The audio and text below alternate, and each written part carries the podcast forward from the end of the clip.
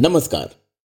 कहानियाँ पॉडकास्ट पर मैं संजय पिंपले, आप सभी रसिक श्रोताओं का बहुत बहुत स्वागत करता हूँ।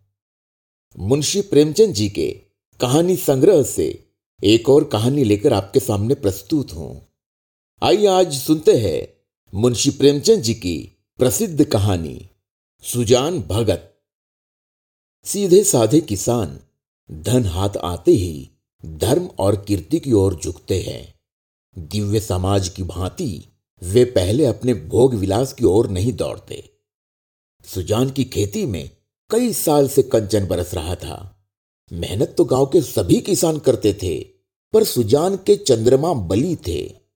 उसर में भी दाना छिट आता था तो कुछ ना कुछ पैदा हो जाता था।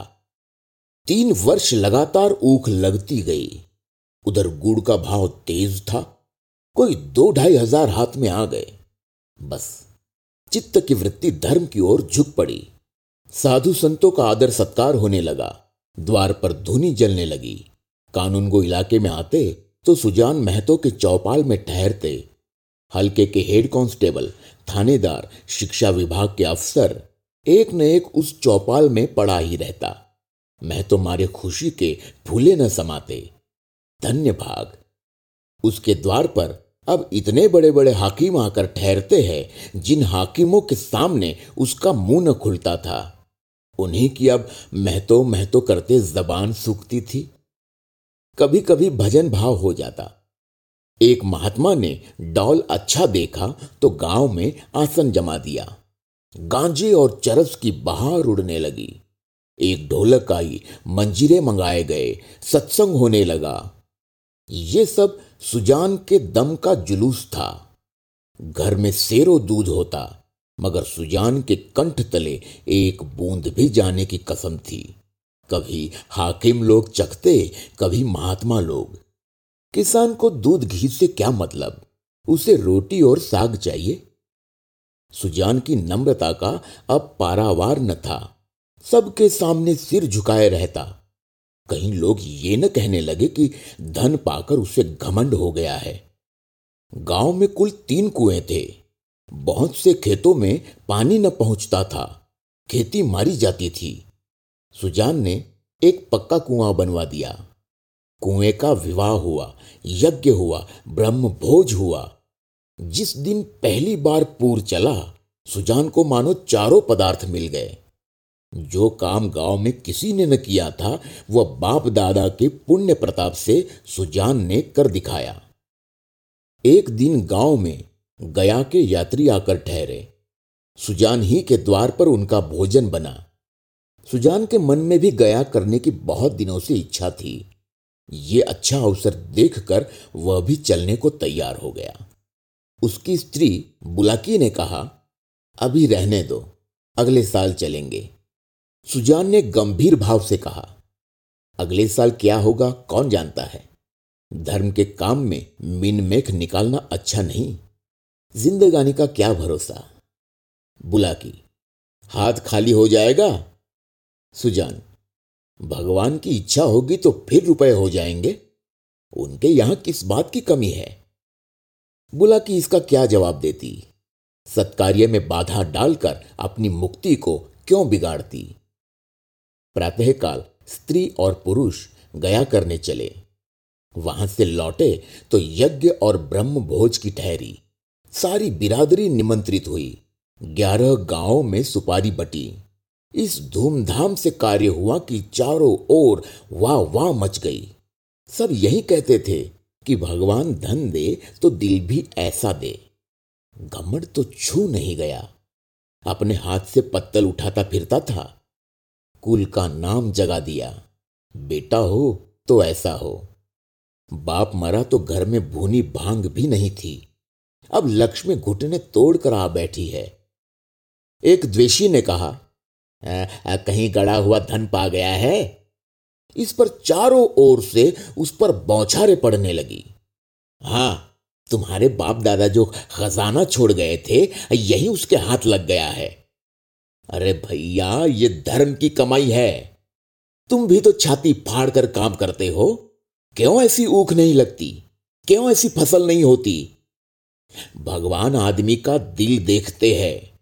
जो खर्च करता है, उसी को देते हैं। सुजान महतो सुजान भगत हो गए। भगतों के आचार विचार कुछ और होते हैं। वह बिना स्नान किए कुछ नहीं खाता। गंगा जी अगर घर से दूर हो और वह रोज स्नान करके दोपहर तक घर न लौट सकता हो तो पर्वों के दिन तो उसे अवश्य ही नहाना चाहिए। भजन भाव उसके घर अवश्य होना चाहिए। पूजा अर्चना उसके लिए अनिवार्य है। खान पान में भी उसे बहुत विचार रखना पड़ता है। सबसे बड़ी बात यह है कि झूठ का त्याग करना पड़ता है। भगत झूठ नहीं बोल सकता। साधारण मनुष्य को अगर झूठ का दंड एक मिले तो भगत को एक लाख से कम नहीं मिल सकता। अज्ञान की अवस्था में कितने ही अपराध क्षम्य हो जाते हैं। ज्ञानी के लिए क्षमा नहीं है, प्रायश्चित नहीं है। यदि है तो बहुत ही कठिन। सुजन को भी अब भक्तों की मर्यादा को निभाना पड़ा। अब तक उसका जीवन मजूर का जीवन था। उसका कोई आदर्श, कोई मर्यादा उसके सामने न थी। अब उसके जीवन में विचार का उदय हुआ, जहाँ का मार्ग कांटों से भरा हुआ है। स्वार्थ सेवा ही पहले उसके जीवन का लक्ष्य था। इसी कांटे से वह परिस्थितियों को तौलता था। वो अब उन्हें औचित्य के कांटों पर तौलने लगा। यो कहो कि जड़ जगत से निकलकर उसने चेतन जगत में प्रवेश किया। उसने कुछ लेन देन करना शुरू किया था। पर अब उसे ब्याज लेते हुए आत्मग्लानी सी होती थी। यहाँ तक कि गौओं को दुहाते समय उसे बछड़ों का ध्यान बना रहता था। कहीं बछड़ा भूखा न रह जाए, नहीं तो उसका रोआ दुखी होगा। वो गाँव का मुखिया था। कितने ही मुकदमों में उसने झूठी शहादतें बनवाई थी। कितनों से डांड लेकर मामले को रफा दफ़ा करा दिया था। अब इन व्यापारों से उसे घृणा होती थी। झूठ और प्रपंच से कोसों दूर भागता था। पहले उसकी ये चेष्टा होती थी कि मजूरों से जितना काम लिया जा सके लो, और मजूरी जितनी कम दी जा सके दो।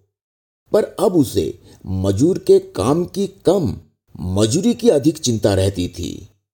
कहीं बेचारे मजूर का रोवान दुखी हो जाए। वह उसका वाक्यांश सा हो गया था। किसी का रोआ न दुखी हो जाए। उसके दोनों जवान बेटे बात बात में उस पर फपतियाँ कसते। यहाँ तक कि बुलाकी भी अब उसे कोरा भगत समझने लगी थी, जिसे घर के भले बुरे से कोई प्रयोजन न था। चेतन जगत में आकर सुजान भगत, कोरे भगत रह गए।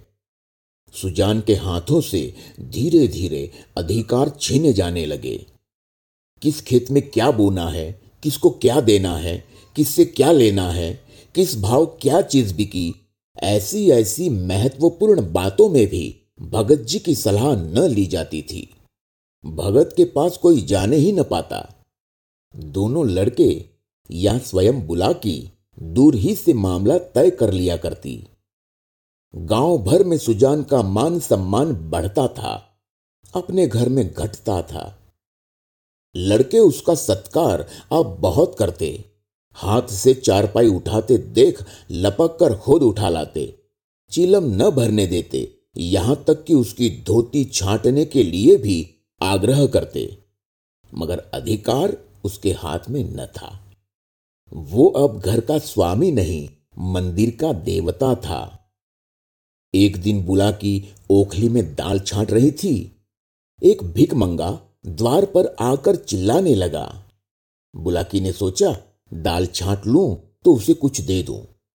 इतने में बड़ा लड़का भोला आकर बोला, अम्मा, एक महात्मा द्वार पर खड़े, गला फाड़ रहे हैं।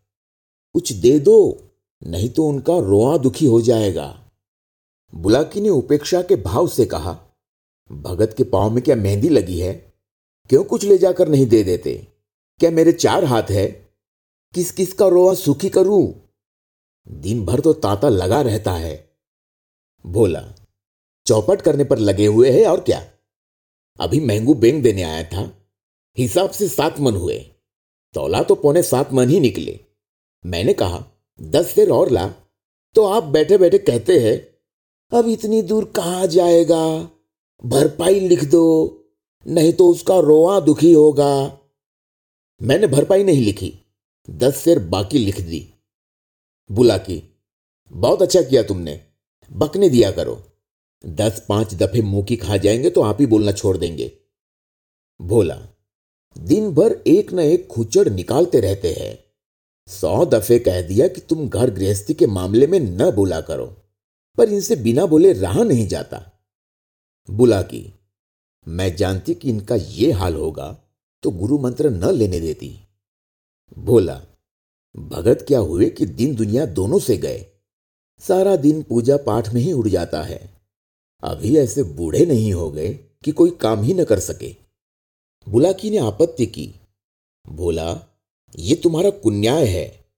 फावड़ा, कुदाल अब उनसे नहीं हो सकता।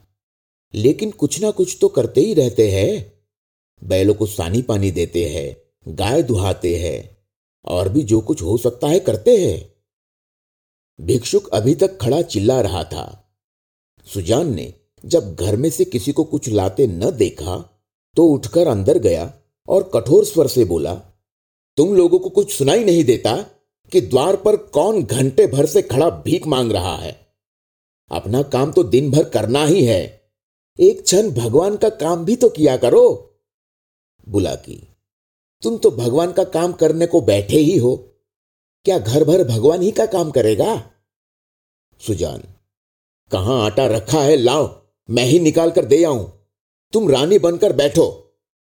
बुला की। आटा मैंने मरमर कर पीसा है। अनाज दे दो। ऐसे मुड़चिरों के लिए पहर रात से उठकर चक्की नहीं चलाती हूँ। सुजान भंडार घर में गए और एक छोटी सी छबड़ी को जौ से भरे हुए निकले। जौ शेर भर से कम न था। सुजान ने जान बूझ कर केवल बुलाकी और भोला को चिढ़ाने के लिए भिक्षा परंपरा का उल्लंघन किया था। इस पर भी ये दिखाने के लिए कि छबड़ी में बहुत ज़्यादा जौ नहीं है, वो उसे चुटकी से पकड़े हुए थे। चुटकी इतना बोझ न संभाल सकती थी। हाथ काँप रहा था। एक क्षण विलंब होने से छबड़ी के हाथ से छूटकर गिर पड़ने की संभावना थी। इसलिए वो जल्दी से बाहर निकल जाना चाहते थे। सहसा भोला ने छबड़ी उनके हाथ से छीन ली और त्योरिया बदल कर बोला, सेंत का माल नहीं है जो लुटाने चले हो। छाती फाड़ फाड़ कर काम करते हैं, तब दाना घर में आता है। सुजान ने खिसिया कर कहा, मैं भी तो बैठा नहीं रहता। भोला, भीख भीख की तरह दी जाती है, लुटाई नहीं जाती। हम तो एक वेला खाकर दिन काटते हैं। कि पत पानी बना रहे। और तुम्हें लुटाने की सूझी है? तुम्हें क्या मालूम कि घर में क्या हो रहा है? सुजान ने इसका कोई जवाब नहीं दिया। बाहर आकर भिखारी से कह दिया, बाबा, इस समय जाओ। किसी का हाथ खाली नहीं है। और पेड़ के नीचे बैठकर विचारों में मग्न हो गया। अपने ही घर में उसका ये अनादर, अभी वह अपाहिज नहीं है हाथ पाँव थके नहीं है। घर का कुछ ना कुछ काम करता ही रहता है। उस पर यह अनादर, उसी ने घर बनाया। ये सारी विभूति उसी के श्रम का फल है। पर अब पर अब इस घर पर उसका कोई अधिकार नहीं रहा। अब वो द्वार का कुत्ता है। पड़ा रहे और घर वाले जो रूखा सूखा दे दे, वो खाकर पेट भर लिया करे। ऐसे जीवन को धिक्कार है धिक्कार है। सुजान ऐसे घर में नहीं रह सकता। संध्या हो गई थी। भोला का छोटा भाई शंकर नारियल भर कर लाया। सुजान ने नारियल दीवार से टिकाकर रख दिया। धीरे धीरे तंबाकू जल गया। जरा देर में भोला ने द्वार पर चारपाई डाल दी। सुजान पेड़ के नीचे से न उठा। कुछ देर और गुजारी। भोजन तैयार हुआ। भोला बुलाने आया। सुजान ने कहा, भूख नहीं है। बहुत मनावन करने पर भी न उठा। तब बुलाकी ने आकर कहा, खाना खाने क्यों नहीं चलते? जी तो अच्छा है। सुजान को सबसे अधिक क्रोध बुलाकी पर ही था। ये भी लड़कों के साथ है? ये बैठी देखती रही और भोला ने मेरे हाथ से अनाज छीन लिया। इसकी मुँह से इतना भी न निकला कि ले जाते हैं तो ले जाने दो। लड़कों को न मालूम हो कि मैंने कितने श्रम से यह गृहस्थी जोड़ी है। पर पर यह तो जानती है। दिन को दिन और रात को रात नहीं समझा। भादों की अंधेरी रात में मड़ैया लगा के जुआर की रखवाली करता था। जेठ बैसाख की दोपहरी में दम भी न लेता था। और अब मेरा घर पर इतना भी अधिकार नहीं कि कि भीख तक दे सकूँ। माना कि भीख इतनी नहीं दी जाती। लेकिन इनको तो चुप रहना चाहिए था। चाहे मैं घर में आग ही क्यों न लगा देता। कानून से भी तो मेरा कुछ होता है। मैं अपना हिस्सा नहीं खाता, दूसरों को खिला देता हूँ। इसमें किसी के बाप का क्या साझा? अब इस वक्त मनाने आई है। इसे इसे मैंने फूल की छड़ी से भी नहीं छुआ। नहीं तो गाँव में ऐसी कौन औरत है जिसने खसम की लाते न खाई हो? कभी कभी कड़ी निगाह से देखा तक नहीं। रुपए पैसे लेना देना सब इसी के हाथ में दे रखा था। अब रुपए जमा कर लिए हैं तो मुझी से घमंड करती है। अब इसे बेटे प्यारे हैं। मैं मैं तो निखट्टू लुटाऊ, घर फूकू घोंगा हूँ। मेरी इसे क्या परवाह? तब लड़के न थे, जब बीमार पड़ी थी, और मैं गोद में उठाकर बैद के घर ले गया था। आज उसके बेटे हैं और ये उनकी माँ है। मैं तो मैं तो बाहर का आदमी, मुझसे घर से मतलब ही क्या? बोला, अब खा पीकर क्या करूँगा? हल जोतने से रहा, फावड़ा चलाने से रहा, मुझे खिलाकर दाने को क्यों खराब करेगी? रख दो, बेटे दूसरी बार खाएँगे। बुला की, तुम तो जरा जरा सी बात पर तिनक जाते हो। सच कहा है बुढ़ापे में आदमी की बुद्धि मारी जाती है। भोला ने इतना तो कहा था कि इतनी भीख मत ले जाओ या और कुछ। सुजान, हा, बेचारा इतना कहकर रह गया। तुम्हें तो मज़ा तब आता जब वो ऊपर से दो चार डंडे लगा देता। क्यों? है? अगर यही अभिलाषा है तो पूरी कर लो। भोला खा चुका होगा, बुला लाओ। नहीं भोला को क्यों बुलाती हो? तुम ही ना जमा दो दो दो चार चार हाथ। इतनी कसर है, वह भी पूरी हो जाए। बुला की, हाँ, और क्या? यही तो नारी का धर्म है। अपने भाग सराहो कि मुझ जैसी सीधी औरत पाली, जिस बल चाहते हो, बिठाते हो। ऐसी मुहजोर होती तो तुम्हारे घर में एक दिन भी निभाना होता। सुजान, हाँ भाई, वो तो मैं कह ही रहा हूँ कि देवी थी और हो। मैं तब भी राक्षस था और अब दैत्य हो गया हूँ। बेटे कमाऊ है, उनकी सी न कहोगी तो क्या मेरी सी कहोगी? मुझसे अब क्या लेना देना है? बुला की, तुम तो झगड़ा करने पर तुले बैठे हो, और मैं झगड़ा बचाती हूँ कि चार आदमी हंसेंगे। चलकर खाना खा लो सीधे से, नहीं तो मैं जाकर सो रहूँगी। सुजान, तुम भूखी क्यों सो रहोगी? तुम्हारे बेटों की तो कमाई है। हाँ, मैं बाहरी आदमी हूँ। बुला की बेटे तुम्हारे भी तो है। सुजान, नहीं, मैं ऐसे बेटों से बाज आया। किसी और के बेटे होंगे। मेरे बेटे होते तो क्या मेरी दुर्गति होती?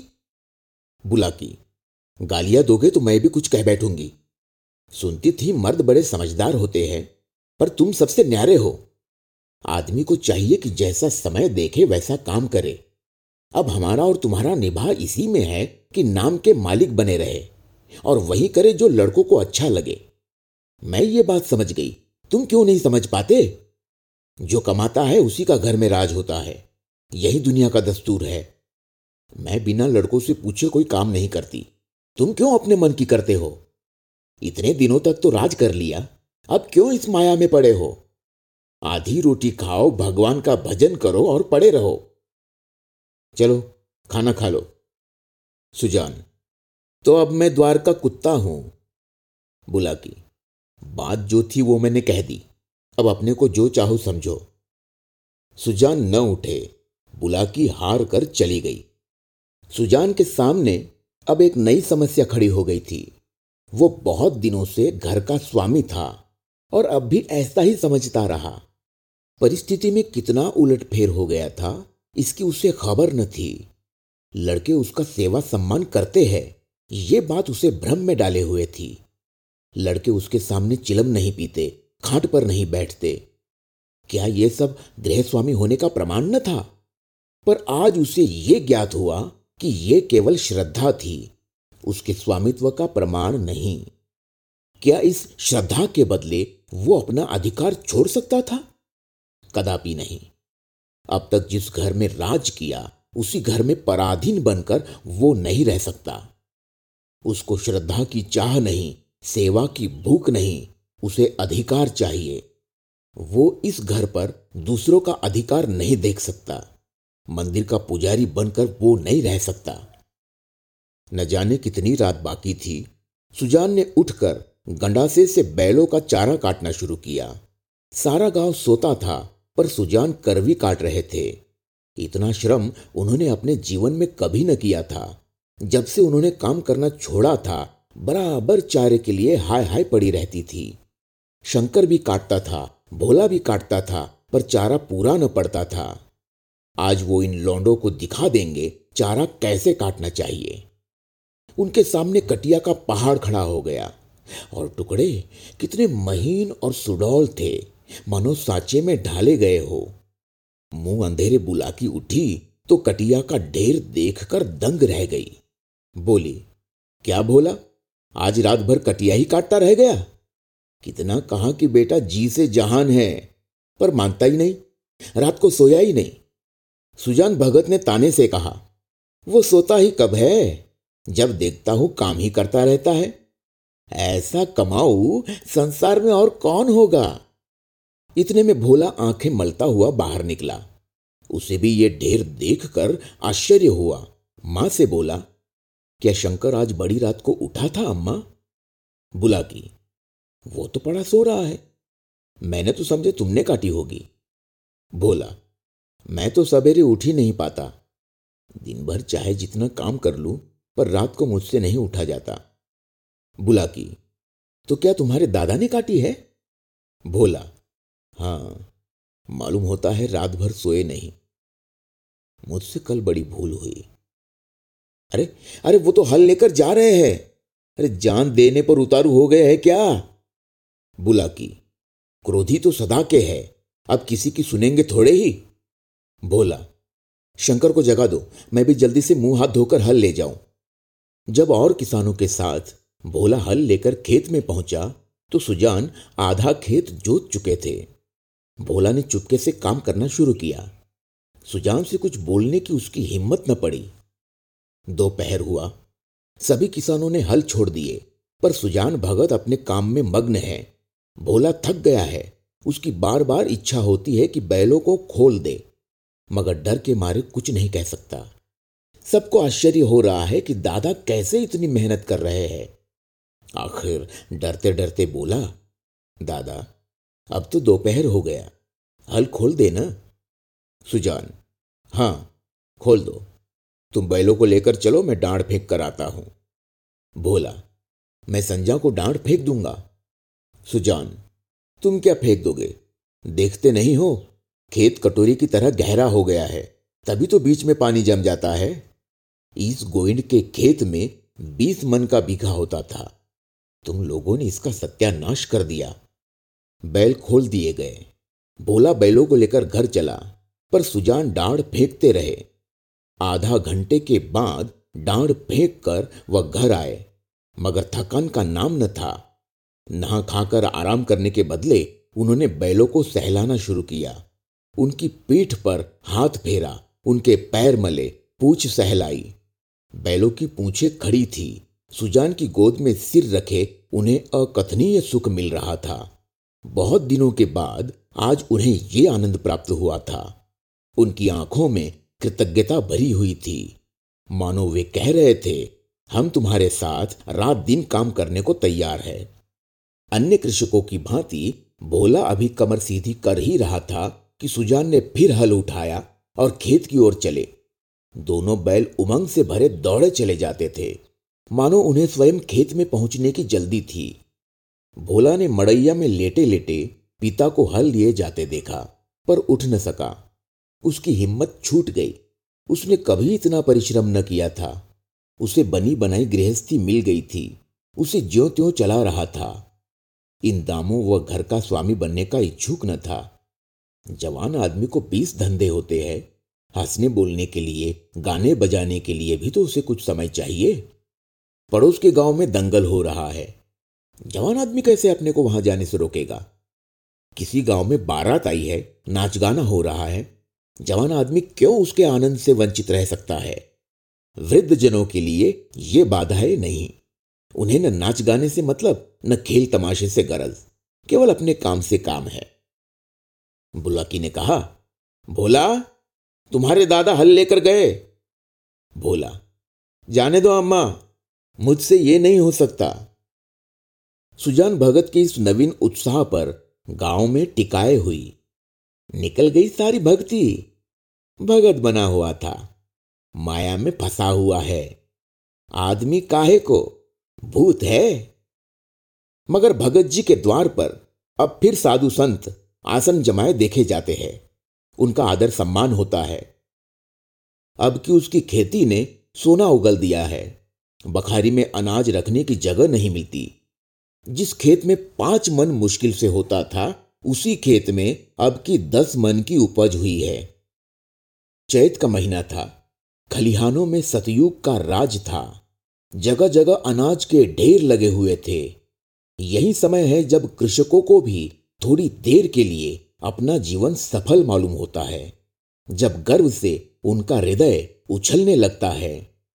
सुजान भगत टोकरे में अनाज भर भर कर देते थे और दोनों लड़के टोकरे लेकर घर में अनाज रख आते थे। कितने ही भाट और भिक्षुक भगत जी को घेरे हुए थे। उनमें वो भिक्षुक भी था, जो आज से आठ महीने पहले भगत के द्वार से निराश होकर लौट गया था। सहसा भगत ने उस भिक्षुक से पूछा, क्यों बाबा, आज कहाँ कहाँ चक्कर लगाए भिक्षुक, अभी तो कहीं नहीं गया भगत जी, पहले तो तुम्हारे ही पास आया हूँ। भगत अच्छा तुम्हारे सामने ये ढेर है। इसमें से जितना अनाज उठाकर ले जा सको, ले जाओ। भिक्षुक ने क्षुब्ध नेत्रों से ढेर को देख कर कहा, जितना अपने हाथ से उठाकर दे दोगे, उतना ही लूँगा। भगत, नहीं, तुमसे जितना उठ सके उठा लो। भिक्षुक के पास एक चादर थी।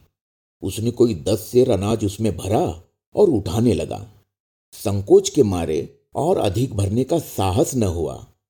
भगत उसके मन का भाव समझकर आश्वासन देते हुए बोले, बस, इतना तो एक बच्चा भी उठा ले जाएगा। भिक्षुक ने भोला की ओर संदिग्ध नेत्रों से देख कर कहा मेरे लिए इतना ही बहुत है। भगत, नहीं, तुम सकुचाते हो, अभी और भरो। भिक्षुक ने एक पंसेरी अनाज और भरा। और फिर भोला की ओर सशंक दृष्टि से देखने लगा। भगत, उसकी ओर क्या देखते हो बाबा जी मैं जो कहता हूँ वो करो। तुमसे जितना उठाया जा सके उठा लो। भिक्षुक डर रहा था कि कहीं उसने अनाज भर लिया और भोला ने गठरी न उठाने दी तो कितनी भद्द होगी। और भिक्षुकों को हंसने का अवसर मिल जाएगा। सब यही कहेंगे कि भिक्षुक कितना लोभी है। उसे और अनाज भरने की हिम्मत न पड़ी।